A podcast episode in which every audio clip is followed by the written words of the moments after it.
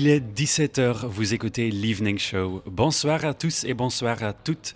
Je suis Rune Mailleux et avec ma co-animatrice Clotilde Nog, je vous emmène dans une aventure musicale ce soir.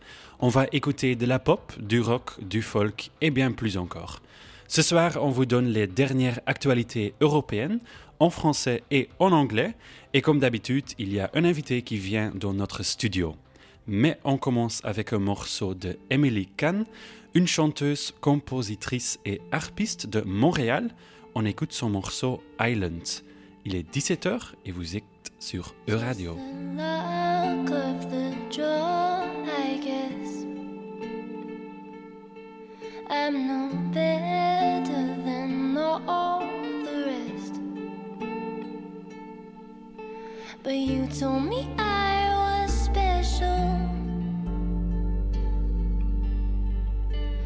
Shouldn't have said I was special at all.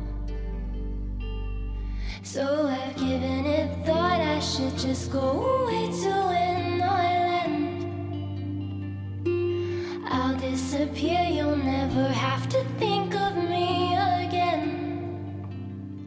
Oh, please tell me I'm wrong, tell me I'm fine, say it's all good, I'll be alright. Tell me you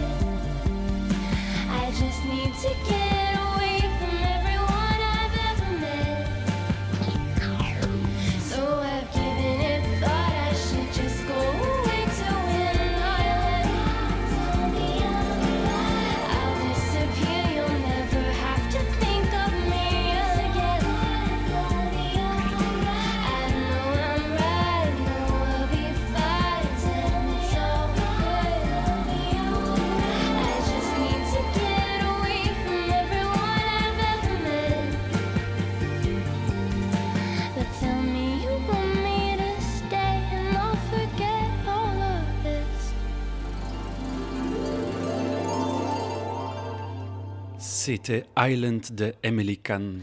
Vous écoutez l'Evening Show sur E-Radio. Ce soir, on accueille un invité dans notre studio. On accueille Maël Hougron, directeur et programmateur du festival Europhonique. Europhonique, c'est un festival à Nantes. Et c'est un festival qui met en- le phare sur la diversité des musiques traditionnelles européennes. Ça dure une dizaine de jours dans toute la métropole de Nantes. Et moi, je vais également parler de Brexit parce qu'il y a des problèmes avec l'Eurostar. Aujourd'hui, nous sommes le 24 janvier et depuis 2009, cette journée marque la journée internationale des avocats en danger. Et aujourd'hui, c'est les avocats d'Afghanistan dont on parlera. Alors, plein de choses à attendre avec impatience. Et quelque chose d'autre que j'attends toujours avec beaucoup d'impatience, c'est notre artiste européen de la semaine.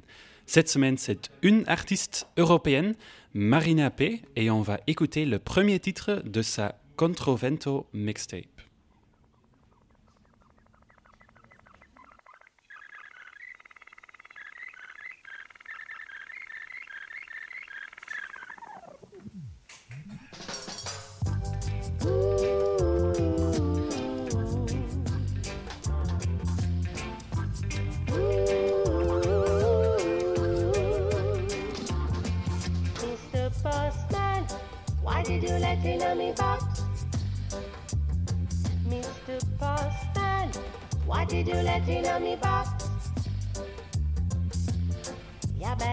To the record store. On the net you can find them galore. Keep them tracking seven days long. Till the bell ring at your front door. Mr. Postman, why did you let in on me box? Mr. Postman, why did you let in on me box? Unbox the package, it's what you love. Now you got a track, you need it in your catalog. Each one, each one in its own sleeve. That's the shelf with the cases clean. Everybody laugh if you keep it mint. Wait a minute, did you hear the crackling? Too scratchy, go back to the sander. Too gritty, I won't recommend Mr. Boston. Why did you let in on me box? Mr. Boston, why did you let in on me box?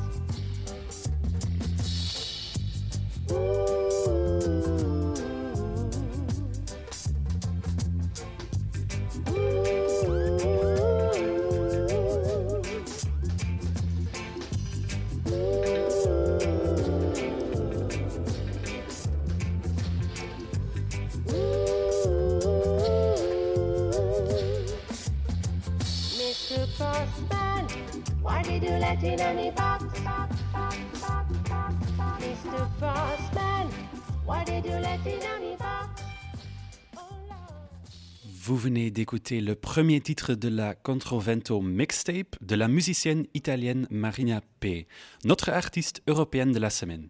Elle est une figure importante dans de la scène reggae dub européenne et elle est une grande passionnée de cette culture qu'elle explore. En 2020, le confinement l'empêchant de se produire sur scène, elle passe son temps à fouiller dans les archives à la recherche d'instrus de la vieille époque. Elle décide de composer et de poser sa voix à partir de ses musiques.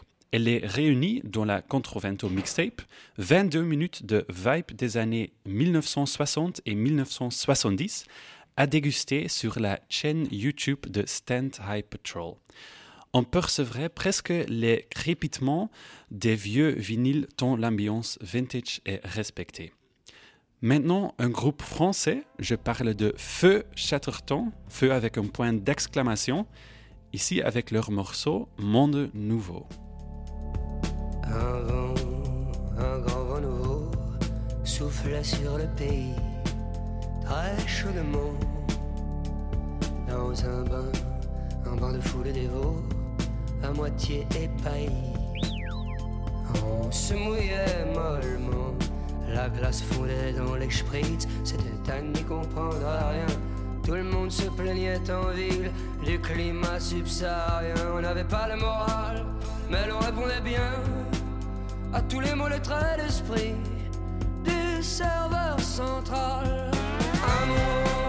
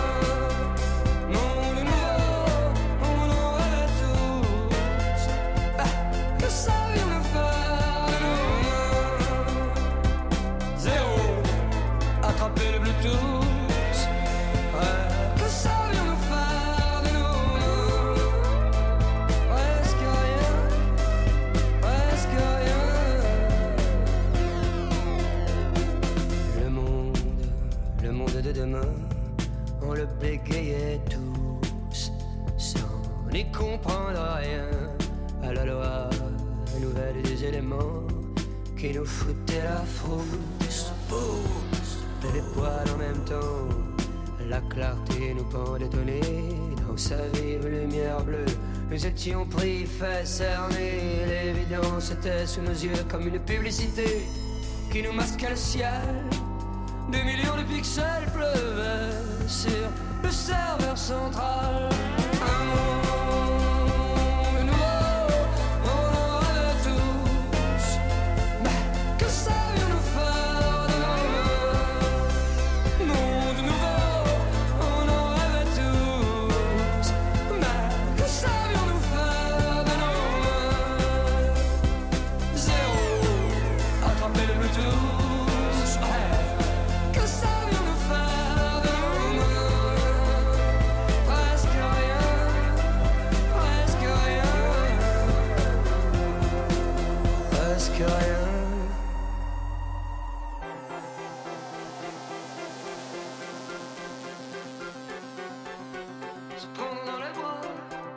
S'attraper dans les bras, ça on le pourrait se prendre dans les bras, s'attraper dans les bras.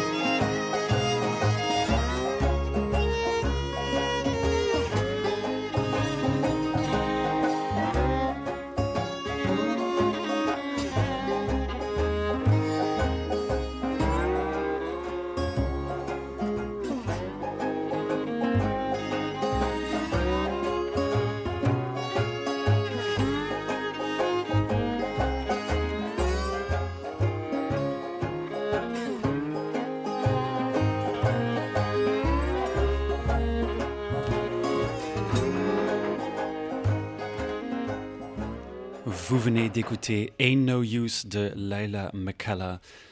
Aujourd'hui, Runeux, on est le 24 janvier et depuis 2009, cette journée marque la journée internationale des avocats en danger.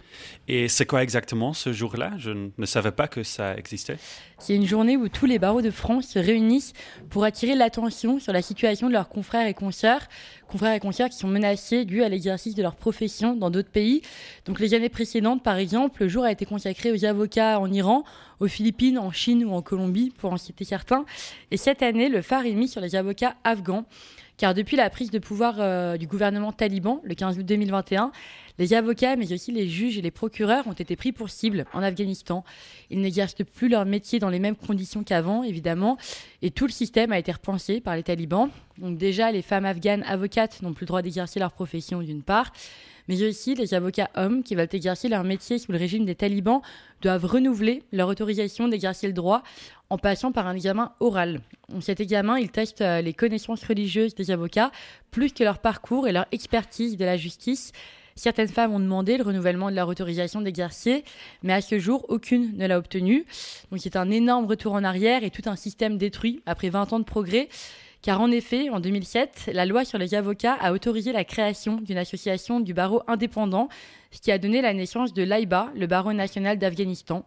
C'était un des premiers barreaux du monde à inscrire qu'un minimum de femmes devaient occuper les postes de direction et il garantissait notamment un accès à la justice pour toutes et tous, sans prendre en compte le milieu social, la religion, etc. Et les principales missions de ce barreau reposaient sur la protection de l'état de droit et des droits humains grâce au maintien d'un système judiciaire juste et transparent. Seulement voilà, en novembre 2021, le ministère de la Justice des talibans a publié un décret privant l'AIBA de son indépendance, y compris son autorité visant à autoriser les avocats à exercer leur métier. Ce même décret maintient le fait que seuls les avocats approuvés par les talibans seront autorisés à plaider devant les tribunaux et que les avocats doivent être, je cite, honnêtes et loyaux envers l'émirat islamique. Et le lendemain de la publication de ce décret, un groupe de soldats talibans ont pris d'assaut les bureaux de l'AIBA à Kaboul, le bureau national d'Afghanistan. Ils ont menacé violemment les employés et les membres du barreau en les forçant à quitter les lieux. Depuis, les talibans se sont saisis de la base de données du barreau, une base de données qui donne accès aux données personnelles et professionnelles de plus de 2500 avocats de l'AIBA. Ce qui est alarmant notamment, c'est que cette emprise sur cette base de données donne une véritable possibilité de représailles de la part des condamnés libérés par les talibans, mais aussi que ces derniers contrôlent maintenant les comptes bancaires et les fonds de l'AIBA. Ils ont notamment désigné un nouveau président du barreau, un nouveau président qui entretient une relation étroite avec le directeur du ministère de la Justice et qui n'a aucune expérience pertinente dans le milieu juridique. Avec cela en tête, il était clair que la journée internationale des avocats en danger devait mettre le phare sur l'Afghanistan cette année. L'AIBA, le Bureau national afghan, a notamment relancé ses activités en exil depuis Bruxelles. Euh, avec quel projet?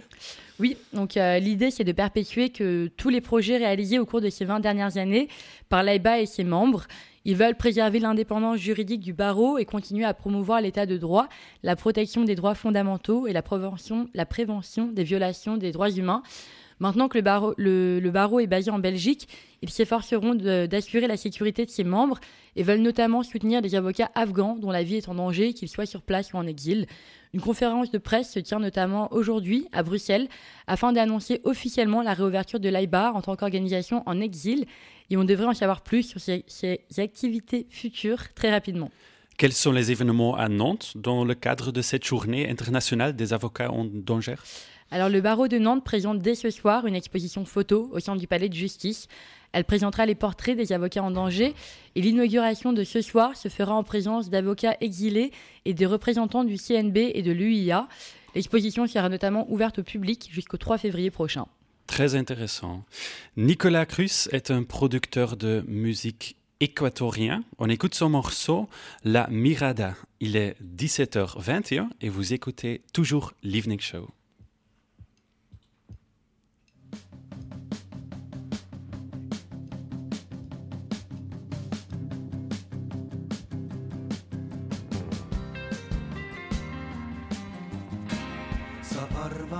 Või siis ära arva. meist kumbki ei hääljuda halba. me kohtume niigi liiga harva. ja nii asjad ei muutu. mõtted käivad. nii on hästi, ega kumbki teist ei tea mõtted käivad risti-rästi, aga tunne ikka hea. selge see, et ega kumbki kõike nii. puudub laud ja mängib edasi me peas.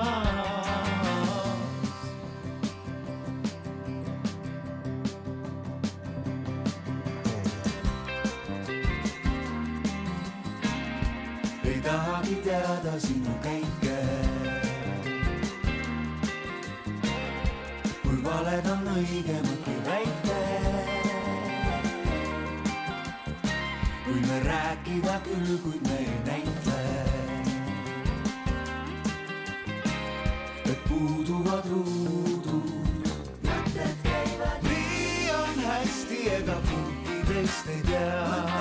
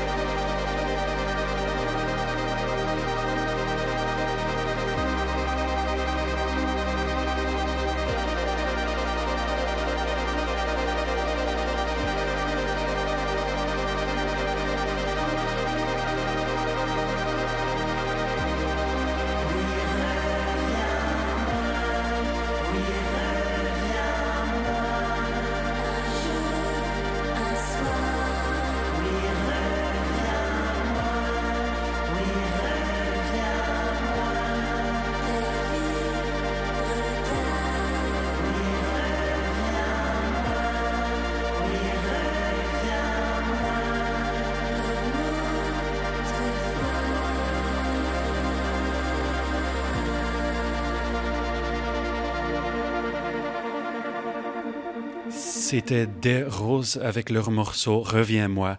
Il est 17h30, vous écoutez l'Evening Show. Au micro de Clotilde Nog, notre invité du jour, Maël Augrand, programmateur et directeur du Festival Europhonique. Du 9 au 19 mars prochain, du 9 au 19 mars prochain, excusez-moi, la métropole de Nantes résonnera au son des musiques des mondes d'Europe. Vous rêviez de voyager, de découvrir les sonorités d'ailleurs, mais le voyage n'est pas votre priorité cette année. Eh bien, le festival Europhonique s'occupe de vous. Pendant 11 jours et en investissant une dizaine de lieux de la ville, le festival propose des rendez-vous autour des musiques européennes entre concerts, rencontres et échanges. Maël Ougron, vous êtes programmateur et directeur de ce festival. Bonsoir. Bonsoir. Comment allez-vous? Très bien, merci. Le festival Europhonique revient donc cette année pour sa 11e édition et s'articule autour des musiques des mondes d'Europe. Est-ce que vous pouvez me- m'en dire un peu plus? C'est quoi les musiques des mondes d'Europe? Ah, vaste question. Alors, pour le dire simplement, je vais résumer en disant que ce sont des musiques actuelles qui sont nourries de musique populaire, traditionnelle, européenne. Donc, ce sont des musiques qui se sont beaucoup transmises par l'oralité, euh, traditionnellement des musiques qui ne s'écrivent pas. Et la programmation tourne autour de tous les pays d'Europe Ou vous êtes euh, plutôt Méditerranée, plutôt Europe du Nord? Non, alors par le passé, on s'amusait à faire des focus dans le cadre du festival. Là, depuis deux ans, on a abandonné ce principe pour vraiment montrer toute la diversité européenne, sachant que quand on parle d'Europe, on ne se limite pas à l'Union européenne, c'est bien l'Europe au sens large, et en incluant aussi ce que l'on appelle les musiques des diasporas, donc l'enrichissement Mm. culturel permis par euh, les, les- les migrants, les personnes qui arrivent euh, fraîchement sur le territoire européen. Et donc, comme vous dites, il y a un rapport euh, très fort aux musiques traditionnelles dans ce festival. Vous auriez pu inviter des Espagnols qui font de la techno berlinoise, par exemple, mais vous avez décidé de vous concentrer sur des artistes qui font vivre les musiques traditionnelles, qui les réinventent no- notamment. Vous recevez un groupe de rock turc psychédélique, un genre musical qui est très populaire en Turquie en ce moment, notamment auprès des jeunes, ou par exemple un groupe irlandais pour de la musique folk irlandaise. Pourquoi cette décision de mettre en valeur vraiment les musiques actuelles? Alors, le, festival est porté par le Nouveau Pavillon, une structure qui existe depuis 2003 et dont l'ADN est de travailler sur les musiques traditionnelles, ce qu'on appelle musique trad actuelle, là aussi, comme je le disais tout à l'heure. Donc, le festival est à l'image de ce que l'on fait à l'année, et l'intérêt pour nous, c'est de mettre en lumière la diversité culturelle européenne. On part du principe que pour euh, bien comprendre les autres, euh, la, culture est un levier, euh, un levier d'enrichissement, et on a aussi envie de montrer que cette altérité, cette différence, c'est une richesse et que contrairement à ce qu'on peut beaucoup entendre actuellement, euh, les diversités culturelles européennes participent à ce qui nous rend forts. Si On voit aussi notamment en Europe qu'il y a de plus en plus de scènes européennes avec un, sorte de revival des musiques traditionnelles reprises euh, par la jeunesse, avec des formes plus modernes, plus mouvantes dans les genres musicaux, avec notamment l'électronique par exemple. Comment est-ce que ce revival de musique traditionnelle s'inscrit selon vous? En fait déjà, est-ce qu'il y en a un? Alors oui, il y en a un clairement. C'est marrant que vous parliez de, de revival parce que à la base déjà les musiques traditionnelles telles qu'on les pratique de façon contemporaine en Europe notamment, sont des musiques issues d'un courant qu'on appelle le revivalisme, donc juste le- la version française du même mot. Euh, et là, on voit une sorte de regain d'intérêt très récent pour les musiques que l'on accompagne. Alors, il faut le dire, on part de loin, parce que euh, ce, sont, ce sont des musiques, notamment en France, invisible sur les ondes nationales, très peu représenté dans les lieux généralistes, à quelques exceptions près. Et donc déjà, on part de loin, mais on observe pour de vrai le fait que déjà certains groupes aient commencé à pousser la porte, à s'inviter sur de grands événements nationaux, de grands événements, voire avec une visibilité internationale. Et ce redéveloppement-là, il est aussi nourri, je pense, mais là c'est une, supposition personnelle, par un besoin qu'ont les, personnes en général de retrouver du sens dans les musiques que, que l'on écoute, de retrouver, je, le, répète, je radote là-dessus, mais de la diversité, euh, de retrouver aussi une dimension sociale dans, la musique que l'on écoute et que l'on pratique. Et c'est vrai que nos musiques portent ça de façon naturelle.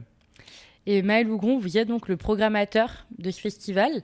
En tant que programmateur d'un festival de musique euh, traditionnelle actuelle, européenne, comment vous en êtes arrivé à créer cette programmation? Est-ce que vous avez dû euh, voyager en Europe pour, euh, pour aller voir en fait ces musiques ou comment, comment ça s'est déroulé pour vous, la programmation? Alors je vais casser un fantasme. Malheureusement, je ne passe pas ma vie dans les aéroports. Euh, on, essaie de voyager, on essaie d'aller à la rencontre des artistes parce que c'est jamais la même chose de regarder une vidéo YouTube et de rencontrer l'artiste en, direct. Euh, ceci étant, il y a une contrainte économique forte, une contrainte de temps aussi, parce que je ne suis pas juste programmateur, je suis directeur de la structure et je suis aussi administrateur de la structure. C'est une toute petite, c'est artisanal le festival europhonique et c'est important de le rappeler aussi. C'est un événement à taille humaine et donc euh, c'est beaucoup d'échanges, beaucoup de conseils entre professionnels, on discute entre nous, on se donne des, des bons plans. Ce sont les artistes eux-mêmes, des fois, qui nous aiguillent. C'est un, un, petit monde, les musiques, on va dire musique traditionnelle, musique trad actuelle. Donc en parlant avec un, une artiste, on découvre une autre personne, puis une autre, etc. Il y a ce côté un peu jeu d'enquête, presque. Euh, mais oui, par contre, je, ça, ça m'arrive quand même de me, de me déplacer un petit peu sur certains, certains événements. Et d'ailleurs, pour ne rien vous cacher, après-demain, je pars pour Bruxelles ah. pour une rencontre, vu que le festival est retenu pour un projet européen de coopération avec les Balkans. Et est-ce que euh, la performance live, euh, ça a un, une réelle importance pour vous dans la manière dont vous programmez les artistes? Oui, c'est primordial, d'autant plus pour nos musiques qui sont des musiques qui se vivent vraiment, sont des musiques qui alors peuvent très bien marcher sur album et euh, avec des artistes qui savent de mieux en mieux en plus travailler le support euh, disque, le travail d'arrangement, le travail du studio. Ceci étant, ce sont des musiques de l'instant, ce sont des musiques de la convivialité, ce sont des musiques qui se partagent. Pour certaines, ce sont des musiques qui se dansent aussi. Donc euh, la dimension du concert, euh, de la dimension humaine incarnée avec des vrais humains, avec de la chair sur scène, c'est primordial. Et en tant que programmateur musical, quel a été euh, votre mot d'ordre pour créer ce festival? Alors, je, je, rends, euh, je rends à César ce qui lui appartient. Je n'ai pas créé le festival, j'ai pris la suite de, de, Sylvain Giraud, qui a été le créateur d'Europhonique et du Nouveau Pavillon. Euh, mais le, le mot d'ordre pour cette programmation, et notamment sur l'édition à venir, je dirais que c'est la diversité. Alors, ça fait un peu... Euh, un peu généralité, un peu phrase bateau, mais vraiment dans le travail que l'on mène, c'est au cœur de notre, de notre projet. Et diversité, évidemment, euh, des, répertoires, des types de musique, mais aussi diversité des formes, euh, passer de toutes de petites propositions acoustiques en intimité à des grosses formes très amplifiées, comme on pourra avoir à Stéréolux par exemple. Euh, diversité dans les langues représentées, dans les instruments, préoccupation de la parité au plateau aussi, même si on encore, on n'atteint pas encore le 50%, mais voilà, c'est un point de vigilance aussi. Enfin voilà, cette dimension de diversité est très très importante. Et est-ce que vous mettez en valeur notamment le, la manière dont la jeunesse réinterprète les musiques actuelles euh, les musiques traditionnelles actuelles. C'est un très bon lapsus. Euh, oui, oui, oui, oui. Alors, on essaie d'être vigilant là aussi à, à, rester dans un équilibre parce qu'il ne faut pas faire du jeunisme. On a eu des pionniers euh, dans le, le, courant revivaliste dont je parlais, c'est les années 70 à peu près en France. Mm -hmm. Donc, on a eu des pionniers qui ont défriché. C'est important de mettre en valeur ces artistes qui, pour certains et certaines, tournent encore. Euh, mais c'est intéressant aussi de regarder ce que font des tout jeunes qui arrivent avec d'autres pratiques, d'autres approches et pour autant souvent une très très bonne connaissance des répertoires, des styles, des rythmes, des ornements, etc. Et vous parliez plutôt de la diversité du festival qui en fait un peu sa force finalement. Comment est-ce qu'on fédère euh, toutes les cultures européennes autour des musiques tradies tradi actuelles euh, en dix jours? On essaie, on invite. Après, euh, c'est toujours, euh, mais je, dis ça pour notre festival, mais je pense que on prend n'importe quel festival, la question est toujours la même. C'est toujours un pari on tente, on essaie de penser une programmation qui, fasse sens, euh, qui mette au regard des propositions artistiques qui soient complémentaires, qui puissent, entre guillemets, dialoguer entre elles. Puis après, c'est l'alchimie du moment, c'est la force de ce que va apporter le public aussi. Il y a également une semaine de résidence entre artistes pour l'occasion. À quoi on peut s'attendre cette année pour cette résidence? Alors, ça fait des années qu'on mène une création europhonique où habituellement, effectivement, les artistes sont pendant une semaine chez nous en résidence, donc travaillent au plateau sans public, pour proposer un concert inédit. Là, cette année, ça va être un petit peu différent parce que la création europhonique qui va être présentée va être le fruit d'une classe de maîtres, donc une grande musicienne venant de Crète qui s'appelle Kelly Thomas, qui joue de la lyra crétoise, va transmettre pendant une semaine à des musiciens et musiciennes de France euh, toute, son, toute sa, sa, connaissance encyclopédique des musiques de Crète pour une proposition qui va être quasi orchestrale à la fin, vu qu'on aura euh, 13 musiciennes et musiciens sur scène. Merci beaucoup, Maël Ougron. Je le rappelle, vous êtes programmateur et directeur du festival Europhonique. Le festival aura lieu du 9 au 19 mars, mars prochain à Nantes, dans une dizaine de lieux de la métropole. Euradio est notamment partenaire du festival et nous aurons un plateau dédié qui vous fera voyager au centre de l'événement. Merci beaucoup. Merci à vous. Passez une très bonne soirée. Merci. Occasionnellement, on écoute un peu d'électro dans l'Evening Show, pourquoi pas. C'est Colline avec son morceau Implosion Explosion.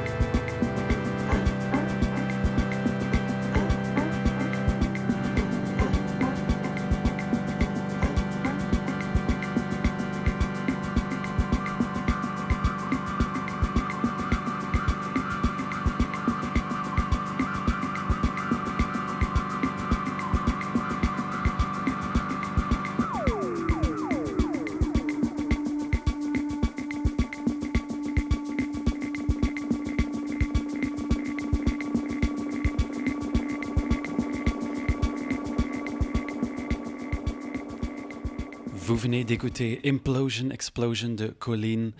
And now I would like to go to London to talk about Brexit. Encore, I can almost hear you thinking, well, yes, it's been almost three years now that the UK officially left the European Union, but even to this day, a lot of problems take place. I just said I would like to go to London, Clotilde. If I want to go to London physically, then how would I do that? Well, you could take the plane or boat, but the easiest and the more ecological is the, of course, by train. Yes, the, the easiest way to go to London is indeed by taking the Eurostar, the train that runs between London and cities on the European mainland like Paris, Brussels, and Amsterdam. But the Eurostar is forced to run with empty seats due to Brexit passport rules. A Eurostar train counts 900 seats, but at peak time, about 350 of those 900 are normally left unsold. Why? Well, British passports have to be stamped separately since Brexit, even for travelers who can go through electronic gates. Passengers are now told to arrive up to 90 minutes before some departures. But the border police staff till, still doesn't have enough time to process all those passports. CEO of Eurostar Group, Gwendoline Cazenave, says both COVID and Brexit are the cause of the problem.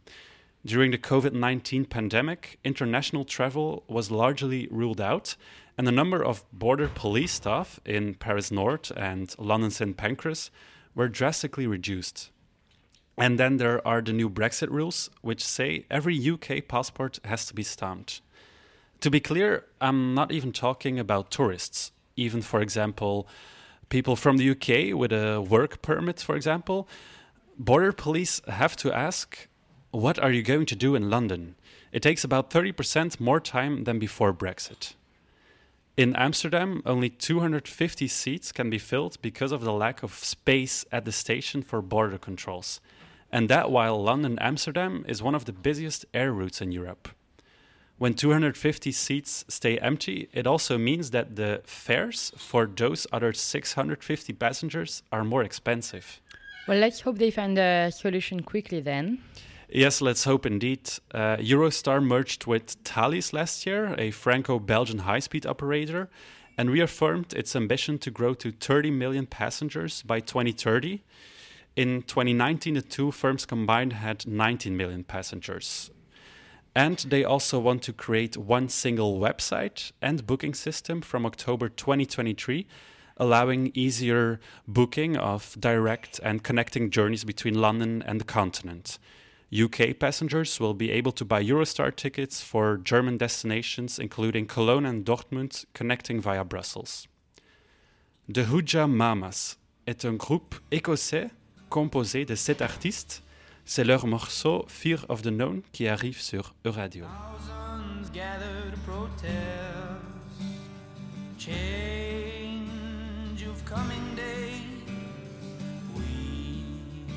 Will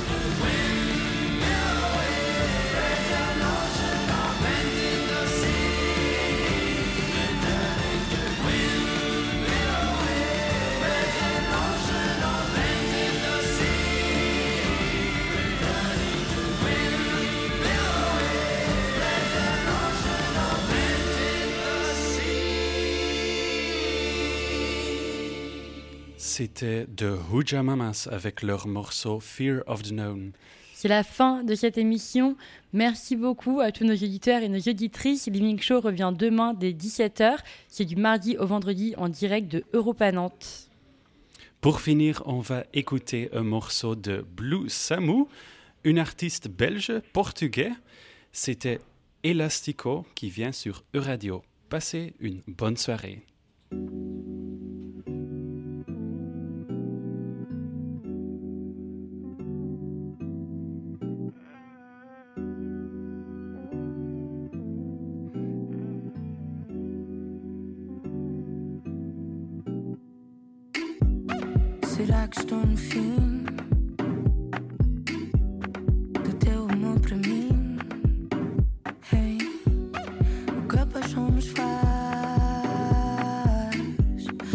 Será que sou capaz de viver assim, sem, sem, sem, sem estar perto de ti? Anda, volta para trás. Sem ti não sinto paz.